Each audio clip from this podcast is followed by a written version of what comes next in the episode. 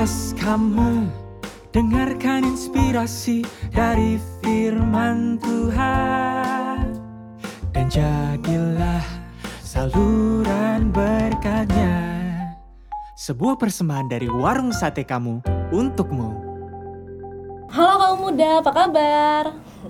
Semoga teman-teman yang di mana pun berada sehat-sehat selalu ya. Bertemu lagi nih di podcast kamu. Podcast kamu adalah sarana kaum muda untuk membahas seputar kehidupan kaum muda nih teman-teman. Dan di sini pertama kali banget nih podcast kamu hadir di YouTube. Biasanya kan kalau kita tuh uh, pakainya di Spotify dan ini perdana banget bersama Kak Christopher Tapiheru. Yeay! Halo Kak, apa Hai. kabar? Ya. Do- Good. Doing great, puji Tuhan. Puji Tuhan. Kak, sebelum kita mulai boleh perkenalkan diri dulu nggak? Oh ya, aku Christopher Tapiheru, uh, melayani sebagai teaching pastor di GBI New Wine International Church Jakarta. Uh, udah menikah dari 2010, punya dua orang anak laki-laki. Terus apa lagi ya? Uh, suka musik metal. Nggak nyambung ya sama pendeta. Backgroundnya desainer grafis. jadi basically saya seniman yang uh, dipanggil Tuhan untuk jadi pendeta. Jadi ya itu palingnya. Oke, thank you Kak atas Siap. perkenalannya dan makasih juga Kak udah bersedia jadi speaker di podcast kamu episode 7 Siap. ini. Nah, teman-teman, kalau teman-teman masih penasaran mengenai Kak Christopher, boleh follow IG, IG, sorry, Mm-mm. follow IG Kak Christopher Tapiheru ya, at Christopher Tapiheru. Teman-teman boleh lihat segala eh, media sosial atau apa aja yang dibahas Kak, Kak Christopher di situ. Ya. Gitu, teman-teman. Oke, teman-teman langsung aja nih. Kita hari ini mau membahas tentang couple atau pasangan. Pasti ini sangat digandrungi kaum muda banget nih. Setuju nggak, Kak? Yep. Setuju ya. Dan banyak banget dari teman-teman yang mau yang sudah punya pacar ataupun yang masih jomblo suka banget nonton konten tentang pasangan. Tapi kali ini kita mau membahas tentang mengapa sih pasangan yang seiman dan sepadan itu penting banget. Hmm. Nah, kita langsung aja deh ke pertanyaan yang pertama. Kak, eh, apa sih arti sepadan dan seiman? Apakah itu ada eh, hubungannya ataukah mereka ataukah pengertiannya berbeda? Sepadan sama seiman ya. Se- menurutku yang namanya sepadan udah mestinya seiman karena kalau udah nggak nyambung imannya itunya satu percaya satunya enggak gimana cara sepadannya gitu. Kalau bahasa aku tuh kalau nggak bisa sepakat berarti emang nggak sepaket jangan dipaksain kan gitu. Itu sih kalau buat aku sepadan walaupun banyak ya aspeknya tapi terutama yang pertama yang paling core paling dasar tuh iman seiman. Iman. Seiman Ya. itu maksudnya satu agama atau Satu percaya sama misalnya gini, kita Kristen percaya sama Yesus sebagai Tuhan, dua-duanya harus percaya. Jangan satu percaya Tuhannya Yesus, satu Tuhan yang lain kan gitu itu bingung. Itu kan berarti udah perbedaan kepercayaan berarti. Perbedaan keyakinan. Oke. Ya. Berarti kalau sepadan ini lebih ke kepribadian kakak atau bagaimana? Sepadan macam-macam. Dan tadi dasarnya di keimanan dulu itu Mm-hmm. core-nya baru sisanya macam-macam ya. Ada eh, kadang ada angaruhnya juga misalnya eh, di pendidikannya misalnya. Kalau pendidikannya agak jomplang biasanya ngobrolnya juga tulalit ya. Oh. ya kan maksudnya Iya, iya, dia mereka jadi aja agak aneh itu kok bisa jadi padahal nggak nyambung ini ngomongin Gimana apa dia nggak ngerti ya? kayak ngomongin apa sih lu kan gitu jadi ada di situ ada pendidikan pasti sedikit banyak terus bisa jadi sampai di level kayak sosioekonomik misalnya Hmm, oke, ya oke. dan itu walaupun aku aku bilang sih itu nggak core ya nggak inti tapi yang inti tadi iman sama ya tadi sedikit banyak eh, ketertarikan di hal-hal yang kita sama-sama pahami ya makanya pendidikan juga kadang penting juga Oke, sip. Sangat mem- sangat membantu sih jawabannya. Ya. Detail sekali. Nah, Kak, eh, kalau misalnya sesuai 2 Korintus 6 ayat 14 sampai 15 di sini Hmm. Ya. tertulis, janganlah kamu merupakan pasangan yang tidak seimbang dengan orang-orang yang tak percaya. Hmm. Sebab persamaan apakah terdapat antara kebenaran dan kedurhakaan? Ya. Atau bagaimanakah terang dapat bersatu dengan gelap? ya Persamaan apakah yang terdapat antara Kristus dan Belial? Ya. Apakah bagian bersama orang-orang percaya dengan orang-orang tak percaya? ya Nah, itu kalau berdasarkan kitab itu kak, eh, perbedaannya gimana tuh kak? Perbedaannya satu percaya Yesus Tuhan, satu nggak percaya Yesus Tuhan. Ya, kan jelas tuh di situ. Gitu ya. Apa, apa persamaannya Belial sama Kristus? Bagian bersama apa orang-orang percaya dengan orang-orang yang nggak percaya. Perbedaan keyakinan bukan yang satu yakin, yang satu enggak. Yang satu yakin, gue yakin lu jodoh gue, tapi lu yakin gak gue jodoh lu? Jangan, nggak itu bukan itu. Keyakinan di sini bicara tentang iman kepada Yesus, spesifik. Makanya ayat ini biasanya paling banyak dirusuhin, Hmm. paling banyak yang nggak suka. Apalagi kalau udah keburu jadian sama yang beda agama ya. Itu tuh pas Ya banget kan? tuh kak. Kalau untuk temen-temen yang udah Ini kalau saya lagi sharing gini biasanya pada pura-pura ke WC terus nggak balik lagi. Udah biasa di sekolahan, di Takut ya? kampus. Bukan takut, nggak seneng dengernya karena ini kebenarannya. Ya, suka nggak suka, terima nggak terima, ini dia. Kalau dilanjutin lagi sampai ayat 18 malah disuruh putus. Oh iya. ya kan? 17 18 dia bilang sebab itu keluarlah kamu dari antara mereka dan pisahkanlah dirimu dari mereka. Lihat, orang kok udah keburu jadian mana mau disuruh putus. Walaupun yang suruh Tuhan.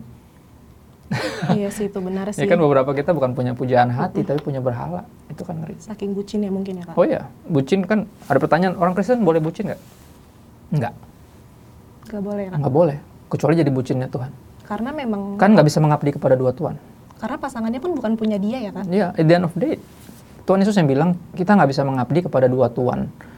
Kalau kita udah jadi hamba Tuhan, berarti nggak bisa jadi hamba yang lain harusnya. Ya kan budak tuh kan kayak hamba bahasa bahasa manisnya kan hamba tuh. Kalau kita udah jadi budaknya Tuhan, kita boleh nggak memperbudakkan diri kepada yang lain? Ya nggak bisa, kan nggak bisa mengabdi kepada dua Tuhan. Pasti akan perhatiin yang satu, cuekin yang lain, indahkan yang satu, tidak mengindahkan yang satunya. Itu udah pasti. Oke oke. Ya. Makanya pada cabut kalau lagi bahas kayak gini kan. Karena udah keburu bucin. Iya ya. Berarti memang ya. Ya, karena artinya emang nggak nggak menyenangkan artinya itu. Artinya se-strict itu. Iya. Kita nggak bisa jadi sama yang nggak percaya sama Yesus. Pada akhirnya kalau kita jujur baca Alkitab ya, sampai kitab Wahyu kita akan lihat pada akhirnya cuma ada dua tim, Kristen Mhm. sama antikristus. Kristen yang percaya Yesus Tuhan, antikristus yang nggak percaya. Itu yang disebut di sini. Apa bagian bersama orang yang percaya sama yang nggak percaya? Oke oke. Kris- Antikristus dan Kristus ya kak. Kristen. Percaya Kristus ya. Ya. Nah, kalau misalnya nih kak, hmm, ada teman-teman yang mungkin mungkin masih labil atau bagaimana nih kak, Ya. punya pasangan udah seiman dan tapi menurut pandangan orang tuh nggak sepadan. Hmm. Apa sih yang harus dilakukan oleh orang itu? Kalau misalnya ketertinggalan, misal contoh kayak tadi pendidikannya, dia mesti keep up. Misalnya contoh, eh, ceweknya lulus kuliah, dia lulus SMA doang. Berarti dia harus memperlengkapi diri untuk keep up sama pendidikan pacarnya dong. Biar nanti nggak direndahin lagi. Misalnya contoh kan biasanya yang suka kayak gitu tuh sedihnya adalah kadang dari orang tuanya. Kamu nih S1 loh. Masa jadian sama orang yang SMA aja kemarin hampir nggak naik kan gitu. Nanti kok ke depan ngomongin hal-hal yang penting, hal-hal yang signifikan, apalagi membesarkan anak, apalagi sempat kemarin sekolahnya di rumahan Oh iya, iya kebanting banget. Masa kamu doang ikut ngajar yang yang satunya? Kadang nggak ngerti. Aku cuma sampai SMA kan gitu. Itu pun nggak bener-bener juga sekolahnya. Padahal kalau SMA lulus kan dalam artian minimal ngajarin anak yang SD TK kan harusnya bisa ya. Hmm. cuma kadang alasannya udah lupa padahal belum tentu sungguh-sungguh juga pas sekolah kemarin kan gitu. Iya benar-benar. ya itu contoh ya. Kita mesti keep up, keep up banget sih dalam hal itu ketertinggalan. Misalnya yang nggak kekejar misalnya contoh anak ini berasal dari perempuannya berasal dari keluarga yang berada misalnya contoh. Atau sebaliknya deh laki-lakinya. Nah akhirnya orang tua pasti akan kayak ini anak siapa? Dia kerjanya apa? Kan gitu. Pasti kan gitu. Ada ada pertanyaan-pertanyaan itu. Kita harus mengejar ketertinggalan itu sih. Gimana caranya? Ya nggak harus selalu harus sama kaya dalam tanda kutip ya. Karena kaya kan nggak melulu tentang uang ya Iya benar. tapi tadi intelektual terus eh, em, apa namanya kecakapan dia dalam banyak hal. Misalnya kadang mungkin nggak sampai sekolah tinggi tapi orangnya banyak bisanya gitu. Karena dia tipe pembelajar tipe orang yang upgrade diri. Buat saya harus mengupgrade diri. Untuk jadi sepadan karena sepadan artinya kan seimbang ya.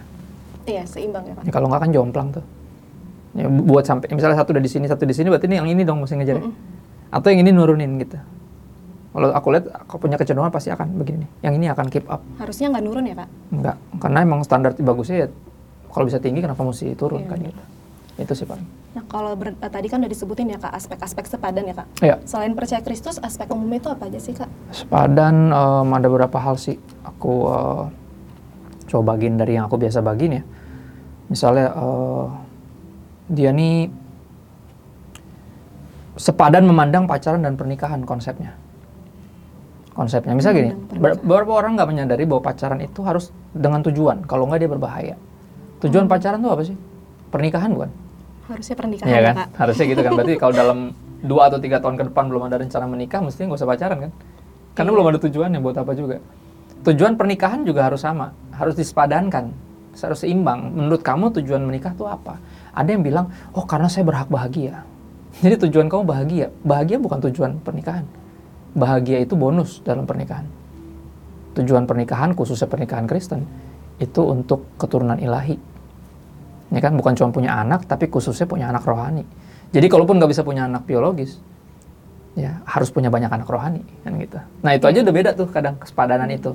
Terus misalnya ada banyak hal lain misalnya eh, visi dan misi tujuan mis- tujuan hidup juga harus diobrolin nyambung kan ya ya kan kalau tujuan hidupnya beda misalnya satu mau ke Kalideres satunya mau ke Kalibata kan nggak nyambung ya? Oh, oke. gimana cara jalan bareng? Satu mau ke sono satu mau ke sono kan gitu. Ya terus eh, kedewasaan dalam misalnya kesepadanan dalam eh, finansial. Minimal kalau jumlah tabungannya nggak sama tapi eh, tentang pengelolaan keuangan gitu tentang rencana ke depannya mesti ada dong mesti ada planningnya. Hmm. Ya, itu kan juga itu juga bicara itu ya. Bicara eh, kesepadanan gitu. Dan banyak lagi yang aku nggak sebutin ras karena itu nggak penting kalau menurut saya. Tapi menurut beberapa orang penting. Ya menurut saya salah satu yang paling saya suka terperanjat adalah orang bisa ngakunya Kristen tapi masih rasis. Buat saya bingung karena gini Yesus bilang gini pergilah jadikan semua bangsa muridku. Kalau kita rasis kita eh, kita hanya peduli bangsanya kita sendiri. Kita, kita nggak siap buat sorga karena sorga isinya kan macam-macam nggak cuman kita dan kaum kita aja. Makanya saya nggak sebut ras. Walaupun itu akan jadi pertimbangan buat beberapa orang itu sepadan apa enggak tapi buat saya enggak ya bahkan sebenarnya ekonomi pun yang tadi saya bilang lebih ke bukan jumlah duitnya tapi ke kedewasaan secara finansial pengelolaannya terus rencananya. Ya kedewasaan untuk nggak overspend gitu loh ngerti nggak? Nggak boros. Iya, iya. orang kan yang timpang secara ke- keuangan itu kan dia udah nggak punya banyak boros lagi kalaupun dikasih banyak cepet juga habisnya kan boros nah itu kan berarti nggak dewasa tuh. Mm-mm. Secara jangan sampai yang finansial. satunya bijak yang Satunya satunya masih masih on the way bijak gitu atau malah lu mesti terima gua apa adanya dong nah ini lebih parah lagi ya kan dia udah udah ngaco terus malah minta dimaklumi lagi kan enggak ya harusnya kan dia keep up itu sih paling beberapa hal ya Berarti sebelum menikah memang harusnya sudah tahapnya seimbang sama-sama ya kak Oh, sebelum iya. memutuskan menikah. bener Oke. Tapi eh, kalau misalnya mereka mau menikah nih kak, Hmm. eh, sebenarnya kalau akhirnya mereka memaksakan ke jenjang yang lebih tinggi, itu gimana? walaupun belum sepadan. Walaupun belum sepadan. ya resiko ditanggung penumpang ya. Bahasanya kan gitu ya. Kita naik apa kan kita mesti tahu nih. Oh kalau naik ini ntar kehujanan nih. Misalnya kita naik motor nih bisa kehujanan. Resikonya harus ditanggung dong. Kalau kehujanan ya udah pasrah. Kan udah lu pilih. Cuma bedanya apa? Enak bisa nyelip nyelip bisa Oke. lebih cepat nyampe. Kalau mobil lu pasti macet nih. Tapi nggak kehujanan. Resiko ditanggung penumpang. Pada akhirnya kenapa banyak istilah konseling pranikah atau bahkan bimbingan sepanjang pacaran juga ada loh mentoring. Jadi ketika eh, sebelum pacarannya pun kita ada pelatihan, ada ada perlengkapan diri kayak kadang beberapa ibadah youth tuh minta untuk kak boleh ya kak sesinya nih kayak LSD kak love sex and dating. Oke. Itu kan upaya-upaya untuk akhirnya apa ya kita nggak sembarang gitu untuk Iya, melaju ke jenjang berikutnya. Gitu karena pernikahan kalau di dalam kekristenan bentuknya no turning back kayak ikut Yesus ya dong karena yang dipersatukan Tuhan nggak boleh diceraikan manusia kan kita Iya. artinya nggak bisa sembarang sama sekali itu sih paling Oke. Berarti sebelum memutuskan untuk menikah, Hmm. dia harus sadar dewasa akan finansial, emosional dan Oh, iya. lainnya ya kak. lain-lain Sampai macam-macam akhirnya seimbang Ya. dan memutuskan untuk menikah. betul Oh iya, begitupun juga dengan tujuan hidup harus selaras juga kan ya kak? oh iya dong selaras ya betul artinya kalau yang satu tujuannya untuk memuliakan Tuhan yang satunya cuma pengen bahagia biasanya agak nggak nyambung. Agak, agak nggak nyambung. ya? jadi nanti yang yang satu all out buat pelayanan buat misi yang satunya malah ngerasa kayak kita jalan-jalan dong healing dong kali-kali gitu. Healing healing lama-lama hilang ya kan? Itu itu yang problematik kan. Jadi nggak nyambung sama sekali gitu. Jangan sampai. Oke oke. walaupun profesi nggak sama ya. Maksudnya aku pertama kali menikah dulu sama istri kan aku nggak tahu bakal jadi pendeta dia juga nggak tahu. Kan aku karyawan Oh. dulu. Aku desainer grafis. Nggak tahu cuman jalan hidup membawa aku akhirnya jadi pendeta. Cuman karena dia juga hamba Tuhan sama kayak saya. Jauh sebelum kita pendeta. Ya jadi ketika saya dapat panggilan itu dia istri saya karena kita dari dulu emang udah sepakat ke mana pun Tuhan bawa kita kita mau memuliakan Tuhan. Dengan mudah. Dengan mudah dia relakan untuk ya udah yuk. Kita kita bertualang yuk bersama Tuhan. Kan gitu. Itu kan kalau sepadan kan enaknya gitu jadi ke mana pun Tuhan bawa nih kepala keluarganya ya eh, penopangnya juga pasti ikut. Namanya aja supporter ya. Dia harus jadi supporter pertama gitu loh ketika su- suami dapat dapat panggilan dari Tuhan.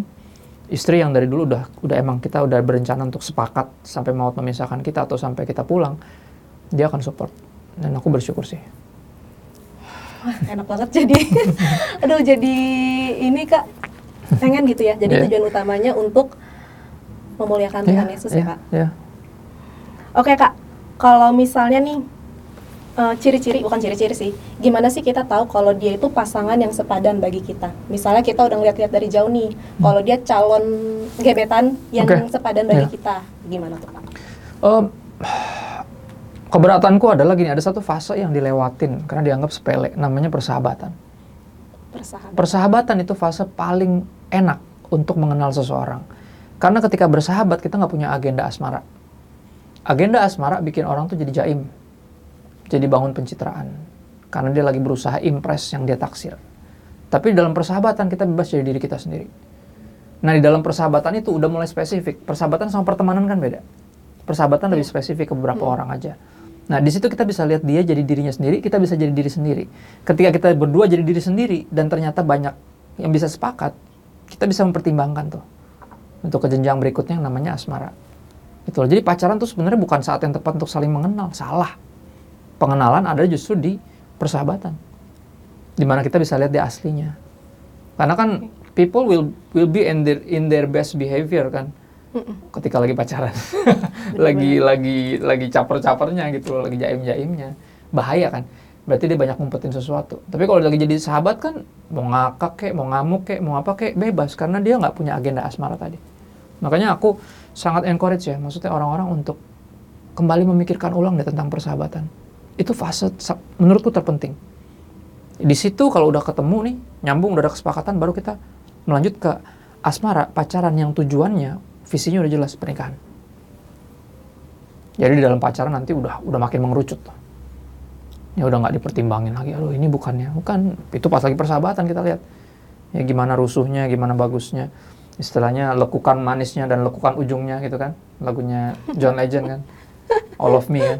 Love all your curves and all your edges kan gitu. Iya, suka benar. semua leku, suka semua lekukanmu dan juga sudut-sudut tajamnya gitu. Iya. Ya kan di persahabatan kita lihat. Kalau emang bisa melaju kita tanya gimana? Bisa nggak nih kira-kira kita lanjut? Ya ayo gitu. Ya, makanya ada lagu-lagu kayak Lucky misalnya, Lucky I'm in love with my best friend. Kan, Jason. Mraz. At the end of the day, kita jadi jadi best friend dulu aja.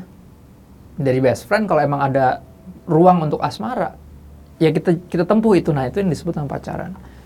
Nanti diresmikan jadi sebuah namanya pernikahan. Ya, menikah akhir dengan sahabat baik sendiri. Salah satu PR terbesar saya ketika dulu menikah sama istri adalah saya rindu kalau dia ditanya best friendnya siapa dia jawab saya. Wow. Karena kan nggak bisa dipaksa ya. Ketika aku menikah dulu, istriku masih punya, dia punya best friend laki-laki. Udah lama dari zaman dia kuliah. Yang best, best friend laki-laki ini udah kenal dia jauh sebelum saya kenal dia. Tapi saya punya PR dan saya punya kerinduan. Saya rindu jadi sahabat baiknya istri saya sendiri. Jadi ketika orang nanti nanya, best friend lu siapa? Dia jawabnya saya. Sampai ini puji Tuhan kalau dijawab best friendnya dia siapa? Saya. Dan best friendnya dia nggak sakit hati karena tahu. Maksudnya tahu perjuangan saya untuk belajar jadi best friend buat istri saya sendiri. Itu jadi buat aku fase persahabatan itu loh yang nggak boleh diakalin. Iya. Karena di situlah yang paling apa ya groundnya kita membangun dari dasar tuh sebenarnya di persahabatan itu semuanya tuh. Kalau persahabatan udah beres, udah saling kenal, enak kan? Kita kita membina asmara sama orang yang kita kenal baik gitu. Enak banget kan sebenarnya. Enak banget sih kak. Nggak perlu parno, nggak perlu FOMO, nggak perlu nggak perlu ya bisa bisa dengan tenang gitu menjalaninya karena udah tahu banget orangnya gue udah tahu banget nih orang makanya nggak sedikit ya kalau kita ngobrol berapa orang yang jadi akhirnya sama sahabat baiknya sendiri. Sebenarnya dulu nggak pernah pacaran. Yang ini cuma datang kalau lagi bete diselingkuhin di- ditinggalin sama pacarnya yang ini curhat ke yang ini. Jadinya kayak tong sampah dia nih yang Iya satu. lama-lama jadian sama dia gitu. Karena Iya, nggak ada yang lebih kenal si perempuan ini daripada laki-laki yang tempat dia curhat tadi. Interesting. Ya. Berarti kalau misalnya dari jauh udah nentuin target nih kak, Hmm. target gebetan, harusnya tujuan utamanya untuk berteman aja dulu ya. kita mengenal dulu aja. Mm-mm. dari situ kan kita kenal maka tak sayang. Gimana cara kita bisa membina asmara cuma sama orang yang kita taksir bukan sama orang yang kita kenal? Ya kan naksir itu kan benar-benar sesuatu yang ya ampun gampang banget kita bisa naksir bener nggak? cakep dikit ganteng dikit ya kan seksi dikit kaya dikit berbakat dikit. Kita bawa langsung kayak wah crush. Langsung kayak uh jago banget main drum ya kan gitu. Gampang banget kita untuk naksir sebenarnya. Tapi kan untuk sayang kan nggak segampang itu. Melewati fase yang terpenting yang namanya pengenalan. Dan jujur pengenalan masih berlangsung bahkan ketika udah menikah Dan se- jadi karena tak ya, kenal maka tak sayang Iya sih. kalau kita berhenti mengenal kita berhenti me- mengasihi dong berarti berhenti mengasihi ya nggak jalan pernikahannya kan Berarti memang ketika dalam menikah pun itu masih proses ya kak? Pe- pengenalan ya Oh. proses pengenalan sama proses belajar untuk jadi lebih baik ini diterima apa adanya, walaupun itu indah, bukan berarti alasan untuk tidak memperbaiki diri. Setuju nggak? Setuju banget Ya dong. sih. Saya Setuju karena sih. saya diterima apa adanya, saya banyak banget jeleknya, banyak banget kurangnya. Dan saya bersyukur punya pasangan yang istilah istri saya menerima saya apa adanya, tapi itu jadi pemicu buat saya untuk nggak tetap seadanya, Oh iya benar. belajar untuk memperbaiki diri karena diterima apa adanya kan gitu. Itu sih Pan. Luar biasa. Tadi kan udah dikasih tahu ya kak kalau pasangan sepadan bagi kita itu kayak gimana. Tapi kalau misalnya nih kita punya kita atau kita Hmm. punya temen nih Ya. yang sudah terlanjur pac- eh, berpacaran dengan yang berbeda iman itu Hmm. eh, gimana nih kak? Nantikan part selanjutnya hanya di podcast kamu. Dan jadilah saluran berkatnya Sebuah persembahan dari warung sate kamu untukmu